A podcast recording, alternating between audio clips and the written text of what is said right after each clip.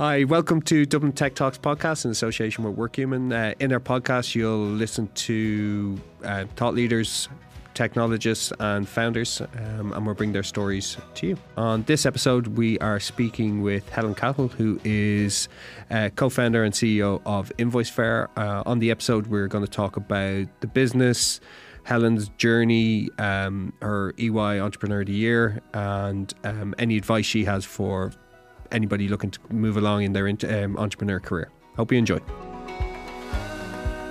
So, Helen Cahill from Invoice Fair, welcome to Dublin Tech Talks, our first one in a, the podcast studio. So, welcome to the show. Yay, great. Good morning, Dave. Good morning, Gavin. Great to be here. Yeah, no, it's brilliant to have you finally in person and, and all that. So, do you want to introduce us to Invoice Fair and the market that you serve? Sure. So, um, yeah, I'm Helen Cahill. I'm co founder of Invoice Fair, and I guess we are in the alternative funding space, uh, focusing on working capital. So, what we do is we provide um, growth funding for mid sized companies that are scaling, or in more simple terms, we give companies money to spend on raw material, inventory, marketing, sales, labour, all the good stuff they need to sell. To, to scale. Mm-hmm. And we do that on the back of the strength of their receivables and receivables really means their customers, the, the business that they win with their customers. We have a mechanism um, secret sauce to translate that into upfront growth capital. Yeah.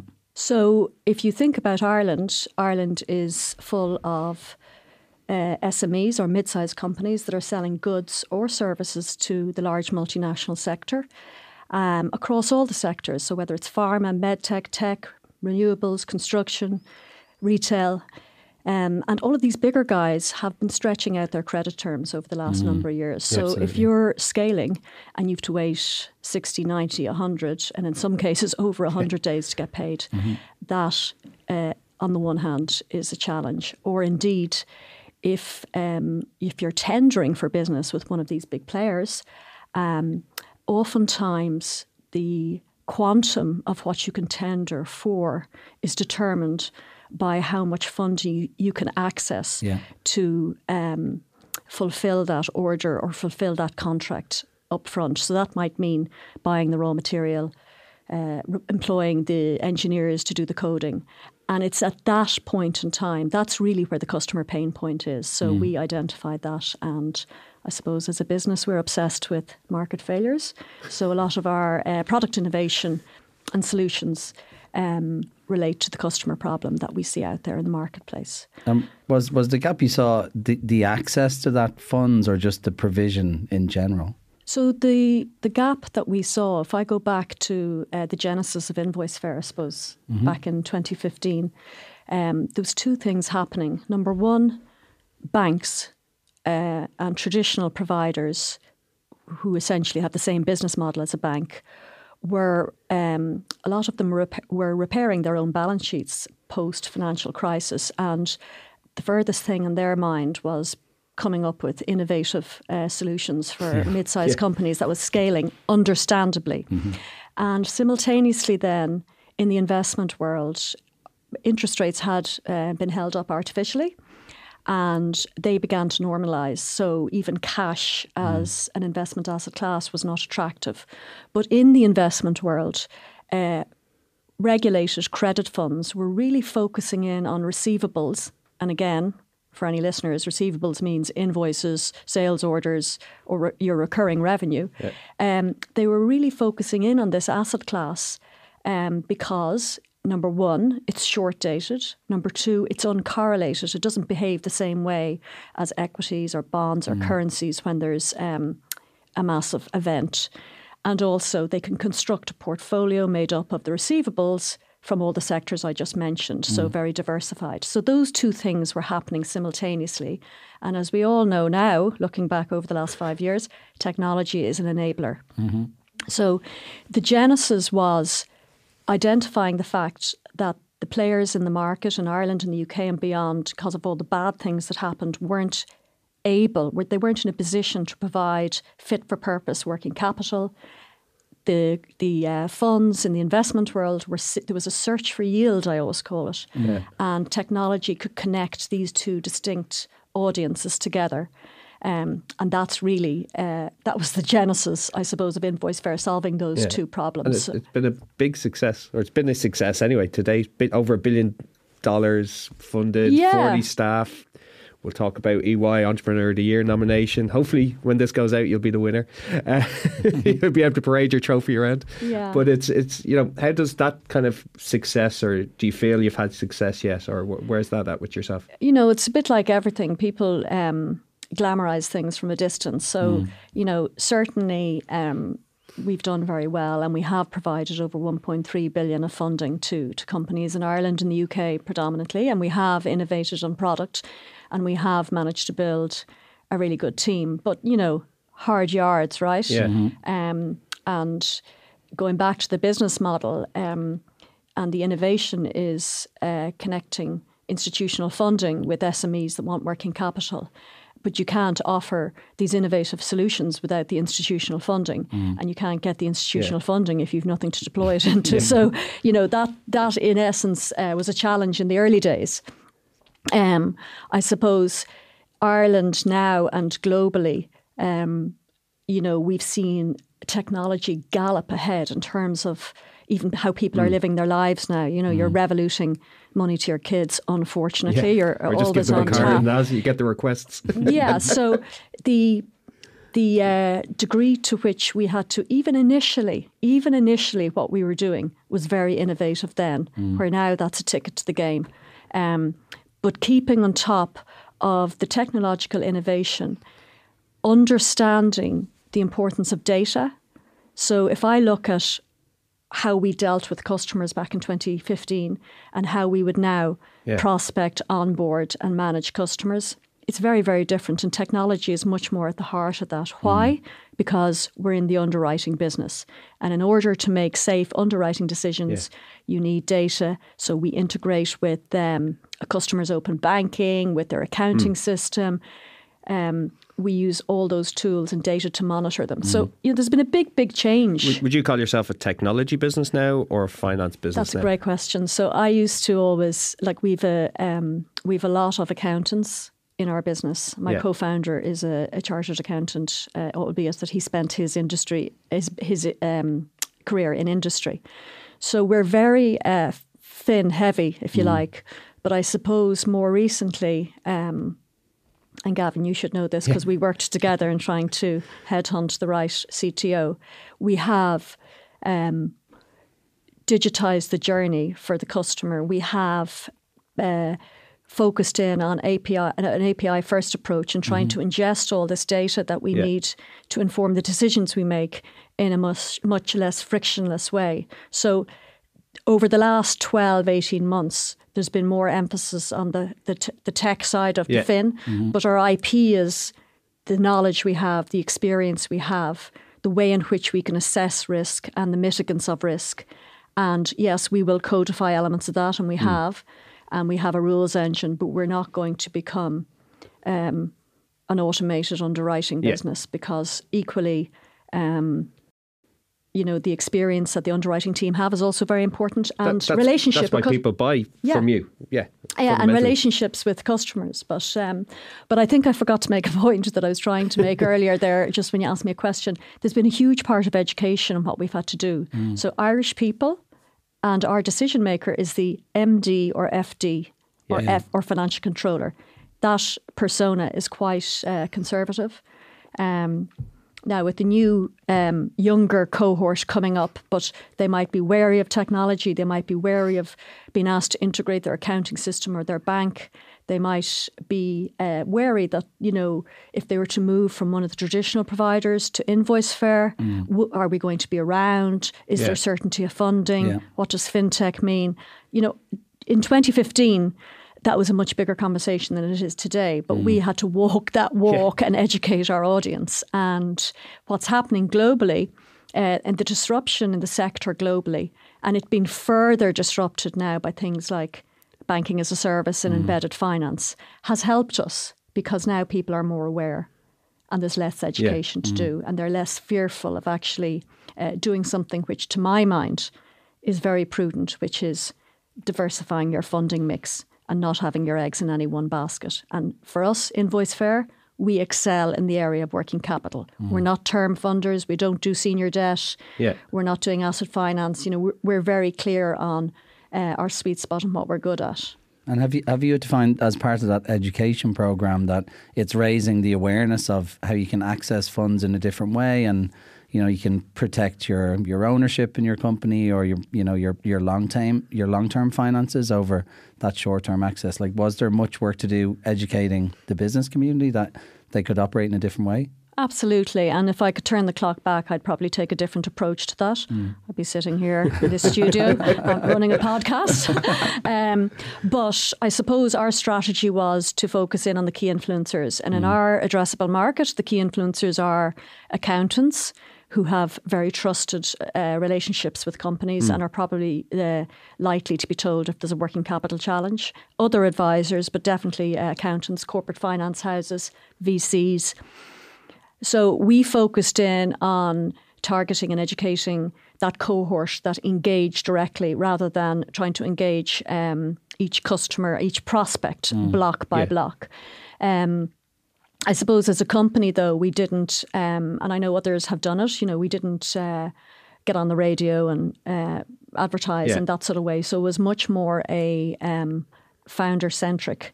Um, like I and my co founder, Peter Brady, spent a lot of time in the early days Yeah.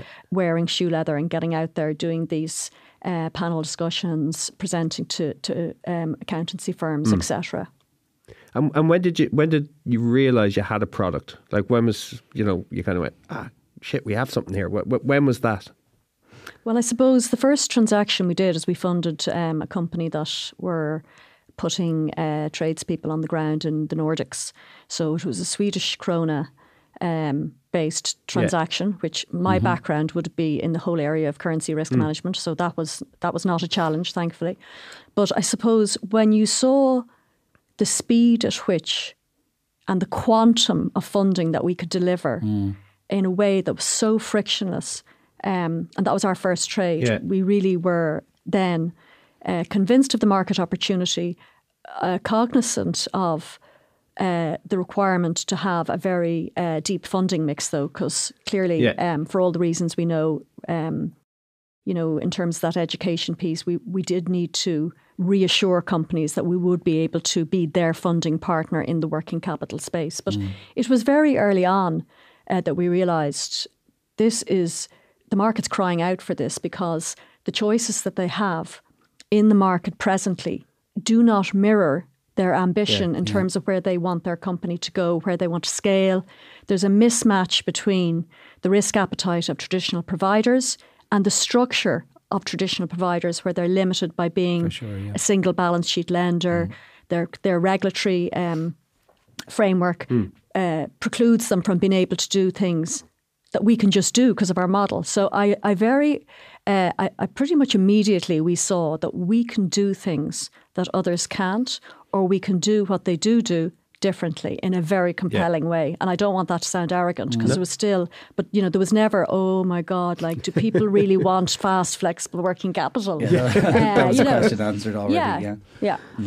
So, um, but you know, you're still there's still fear and trepidation uh, when you're a founder um, as to how you're actually going to scale and win more customers and win more funders, and you know, so it it was um, not without its challenges. As you've touched on the, Yeah. I'm, I'm very interested in the founder experience. You mentioned lots of different backgrounds and profiles around your leadership, you know, table, um, and there's different yardsticks and measurements of your success. Clearly, Gavin mentioned the amount of funding that has been released is, is you know, is phenomenal. But as a as an individual, as a founder, where do you get your, you know, your your drive from? Is it seeing the the customers that you enable and and how their you know businesses thrive and grow, or you know, are you just focused more on you know those those more core metrics around the finance. You know, I think that um, as a person, I and my career, uh, albeit that it was in on the treasury side of banking, quite traditional, it was very people intensive.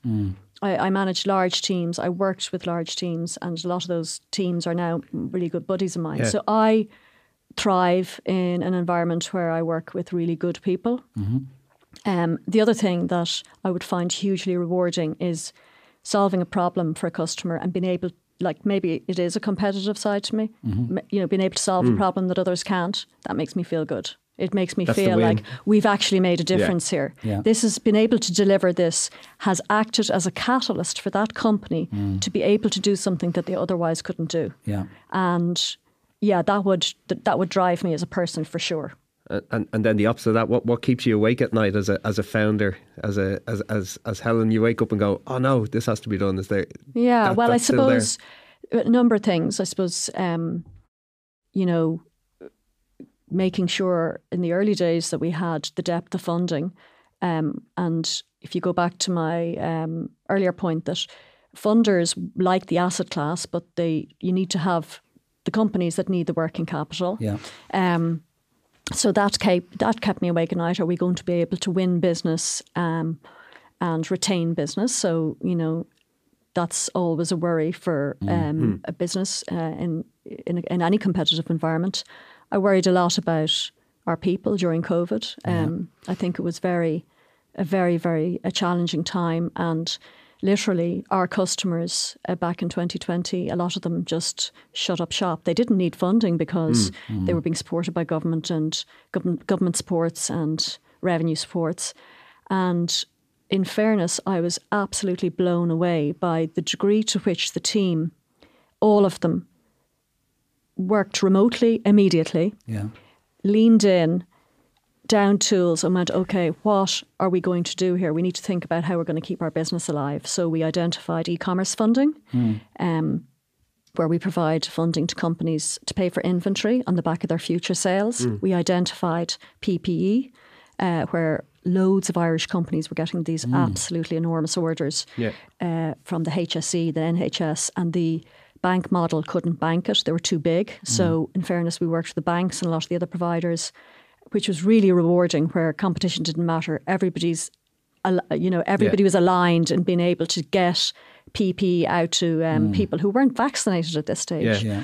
So we've we funded about eighty million of that, and then we also got into, um, which is very topical now, another crisis in Ireland: housing, social and affordable houses. So we again there are able to do provide funding earlier on and possibly more than the competition. So we dipped into that, but that even though you know so it made people very busy there was huge deadlines but it really um, in terms of their mental health was brilliant because we worked together really hard. You know we did good business. It was profitable business. It solved a serious um, problem for all these businesses that had to go online. Yeah. um, people still need housing and then people needed ppe so to me but worrying about people uh, and i don't have to tell anybody more than you guys uh, looking after your people uh, is number one Yeah. you know It has to be. it is Yeah. they're at the center and you know these days people talk about um,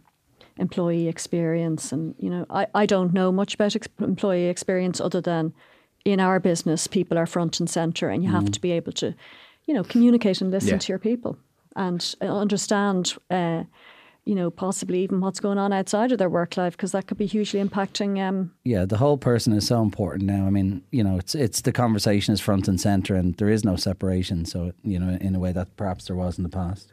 Yeah, like people saw into your house and everything like that. for like for two years, it was that. You know, there's your children walking behind you. You know, before know. that, it was like get out of the room. You know, then it was like come on in. So Yeah, like has been great. Yeah, it has. That's been everybody's more personable. I remember starting off and you did the 360 reports and you had that work face and your your home face and that type of stuff.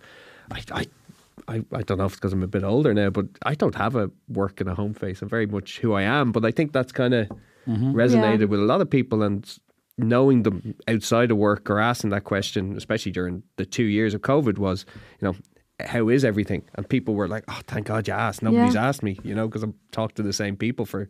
Yeah, two and weeks. It's, it was very intense. And I mean, during that time, we had, you know, as a business, we've lost parents, we've mm-hmm. lost, Yeah. you know, we, we've had people who got married, we've had people who've had babies, you know, all in, you know, 10 people going to a funeral, like Yeah. Yeah. very, very difficult Yeah, um, Yeah. circumstances that'll stay with them for quite a while, actually. Yeah, 100%. So, um, yeah, no, so I'm very strong on people on the hybrid and all of that. I think, you know, one of the um, privileges I had was to go on a trip with EY and the finalists to the US. and we spent a wonderful morning in Dell. And it was absolutely inspirational, all the different um, speakers. But the one um, glaringly obvious observation I made was that the car parks were empty. Yeah. Like, it's this massive, massive monster in the middle of um, the city, Yeah. Austin. And logically, that's not a sustainable um, Yeah. position either. So, and some people from the floor asked the question, and you know, the Yeah. company line was, but the economic stats not going to stack up Mm-hmm. indefinitely in terms of paying for that type of, you know, enormous Yeah. retail or office space, and nobody being there a lot of the time. I think that's going to be a, a topic yeah, for the next 12, 24 months as businesses struggle with what is right. Yeah, there's just offices being paid for. Do, like, Yeah. you're, you're kind of, do I bring my staff in? Staff get pissed off. Yeah. Do they stay? Do they go? Is it a business that Yeah. you can talk to and say, you know, I really like working here, but I, I don't want to be doing that? Yeah, it's a consequence of that extension and putting the, the human first. I mean, that makes decisions very personal, but it's hard to write a policy for you know for everyone's personal decision. So I think there you know there's there's a give and take, and I think I think you know organizations need to decide what's important to them as well as what's important to the employee and you know hopefully things marry up and some Abs- businesses are happy with you know fully remote partially remote exactly. other companies want to double down on that connection. I mean, some of the Workhuman IQ that yeah hmm. our teams produce from our customer data is like people are connected more to the people around them than the company culture because I mean it's obvious the people are the embodiment of that culture. So if you look at people entering the workforce now for the first time in a fully remote world, you know, ha, you know what learning by osmosis are they getting? What coaching? So I mean, there's it's a no one has an answer. Yeah, I could be here for an hour now if we. Yeah. But, but We only personally, have five more minutes. I'm I'm I'm. You're going to have to cut this bit out of the podcast. I'd have strong views on. I think there's um, a degree of learned behaviour that took place during um, that two-year period, and I think that ultimately, um, and again, my my career has been in very people-intensive environments and high-performance teams. I think that there is a huge amount of learning through osmosis that Yeah. if you're sitting in the office. Also, team building. A lot of the people I worked with in my 20s are really good pals of mine. My old management team when I was in banking are, are people Yeah. who are very much in my life now who I trust and really like because I developed a relationship with them um, in work. And I think that um, that in itself is very enriching. And it's a very, it's a richer learning environment uh, when you're sitting right beside people, and particularly in a smaller organisation like ours, where um, you have people maybe that aren't that experienced being able to work really closely with people that are seriously Yeah. experienced. So it's like supercharging somebody in terms of their their learning curve. For sure, yeah. So, um, but clearly, I would also I would also not impose anything on anybody, and we do uh, work hybrid. But if you want my view Yeah. on it, what would I like? I'd like everybody to be in the office five days a week because I think it'd be a better place, better buzz, Yeah. better relationships, and deeper learning. Yeah. Yeah, I, uh, yeah, I, I, I can't disagree with that, but I think I, I, think I hate going to the office. I hate the journey in. I hate the journey home. I think when, when you look at retention now, I mean tenure as a as a you know consequential metric of looking at your your um, your attrition data is really important. I think you know if you start to see trends where you know fully remote or people who've joined you know recently are leaving quicker, you know against a cohort of people who are You see them within two years Yeah. putting their hands up because I've never met anybody in the office. Yeah. like that was so Yeah, obvious when you, weird. you're looking around to find people. They're like, "Yeah, I was here for two years, kind of got what I needed. I'm mm-hmm. going to go. I've no loyalty. Don't even know who the CEO is or the MD. I've met my manager once. You know, I think the experience is Strange. important as well. Don't Yeah. you can't just get people in to have people in. They're, you know, they have to see value in coming to the office, collaborating, connecting with people. I think it's about that connection experience. If you can unlock that, Absolutely, it's not just see the there for the Yeah. sake of it. Yeah, mm-hmm. for, sure. sure. wanted to ask you two things: female founder, CEO. How was that journey? Did you? And one of our speakers today found it pretty difficult as a female founder to raise funds. They still saw it as risky. Um, did you find any of those? No, Problems? I mean, We should have definitely given you more than three minutes for this Yeah. one, but yeah, let's see what I think. do Look, I minutes. don't. I mean, at age twenty, I started my career in a dealing room in a Yeah. bank, and I was the first female. And maybe it's because of the journey I've had that I don't really attach importance to me Mm. being female, or indeed anybody being male or female. It's about the right person. And I think that now I did um, initially when we raised our equity, we got matched funding very um, thankfully from.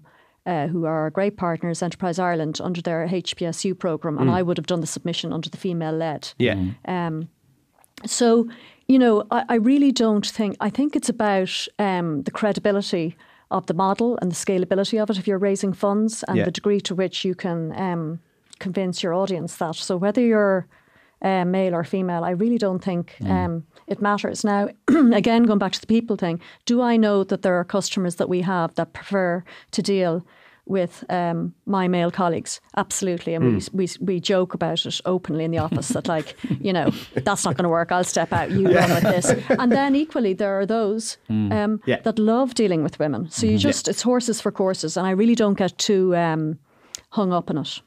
Perfect. Last question. What's your? I have loads of other questions. Could be here for another half an hour. Your future founders, other people looking to start on their own. What, what's your advice, um, or what's their pitfalls to avoid if if they were sitting in front of you?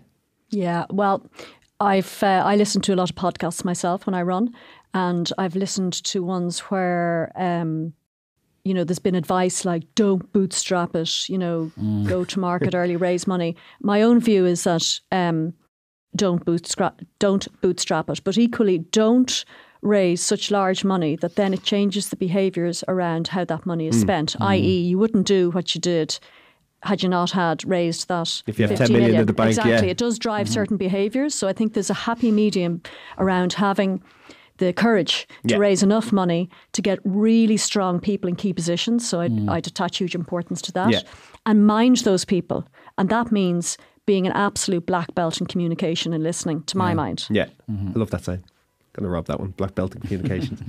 uh, Helen Cahill, CEO, founder, co-founder of Invoice Fair. Thanks a mil for your time. Uh, it's really a pleasure to talk to you, and best of luck. Uh, is it Thursday, Wednesday. Wednesday, Best in the luck, yeah. in the EY finals? Pleasure, Gavin, Dave. Thanks so Lovely talk, much. Thanks Thanks a a million. Cheers. Bye. Bye. David here. Thanks again, folks, for joining us. Uh, there you have it. So, I hope you enjoyed it. If you did, don't forget to subscribe to whatever platform you're engaging with the content on. You can all find us, also find us on LinkedIn. Um, uh, also, check out our meetup page because we are getting back to in-person events. So, we look forward to seeing you in person at one of them, or certainly uh, bringing more content and telling some more stories from the tech scene in Dublin. Thank you.